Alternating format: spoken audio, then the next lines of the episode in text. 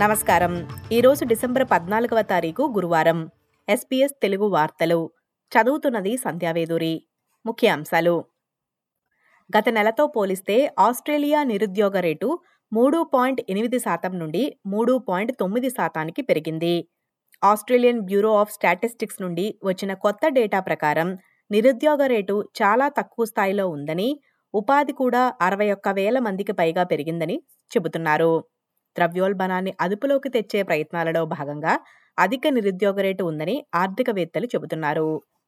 ప్రాణాంతకమైన ఊపిరితిత్తుల వ్యాధి నుండి కార్మికులను రక్షించే చర్యపై వచ్చే ఏడాది నుండి ఇంజనీరింగ్ రాయిని దేశవ్యాప్తంగా నిషేధిస్తున్నారు.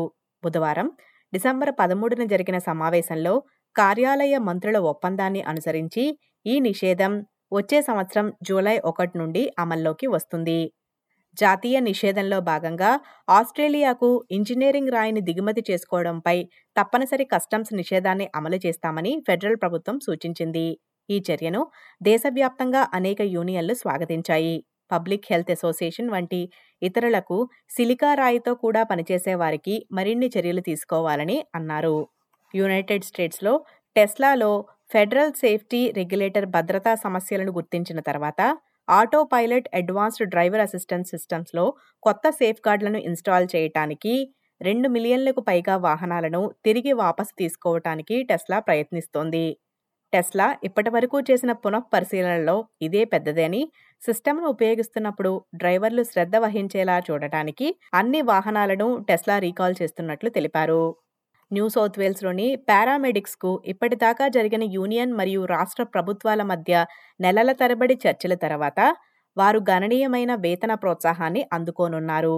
ఏసీటీ క్వీన్స్లాండ్ మరియు విక్టోరియాలోని తమ సహోద్యోగులకు అధిక జీతాలను ఇస్తున్నట్లు పారామెడిక్స్ చెప్పినందున ఎనిమిది నెలలకు పైగా కొనసాగిన ఈ చర్చలు ప్రభుత్వాన్ని ప్రభావితం చేశాయి. బుధవారం డిసెంబర్ పదమూడున కుదిరిన ఒప్పందం ప్రకారం ఐదేళ్ళలో సగటున ఇరవై ఐదు శాతం వేతన పెంపును అందుకోనున్నారు. వచ్చే ఏడాది నుండి బేస్ శాలరీ ఎనభై వేల డాలర్ల నుండి ఎనభై ఎనిమిది వేల డాలర్ల వరకు పెరగనుంది. క్వీన్స్లాండ్లో ఎక్స్ ట్రాపికల్ సైక్లోన్ జాస్పర్ కారణంగా ముప్పై ఐదు వేల కంటే ఎక్కువ ఇళ్ళకు విద్యుత్ లేకుండా పోయింది. బలమైన గాలులు గంటకు నూట నలభై కిలోమీటర్ల వరకు ఈదురుగాలులు వీయగా కొన్ని ప్రాంతాలలో చెట్లు విద్యుత్ లైన్లపై పడి బీభత్సాన్ని సృష్టించాయి.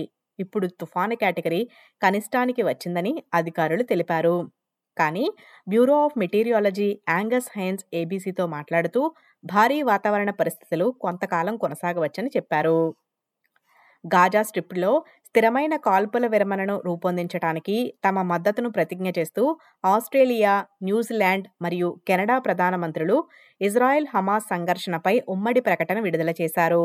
విడుదల చేసిన ప్రకటనలో యాంతోనీ అల్వనీసీ క్రిస్ లాక్సన్ మరియు జస్టిన్ ట్రూడో మాట్లాడుతూ కాల్పుల విరమణ ఏకపక్షంగా ఉండదని హమాస్ కూడా తన ఆయుధాలను ఉపసంహరించుకోవాలని చెప్పారు. ఈ వార్తలు ఇంతటితో సమాప్తం. మీరు వింటున్నారు ఎస్పీఎస్ తెలుగు. మరిన్ని వార్తల కోసం SPS dot com dot AU forward slash Telugu ద్వారా వినండి.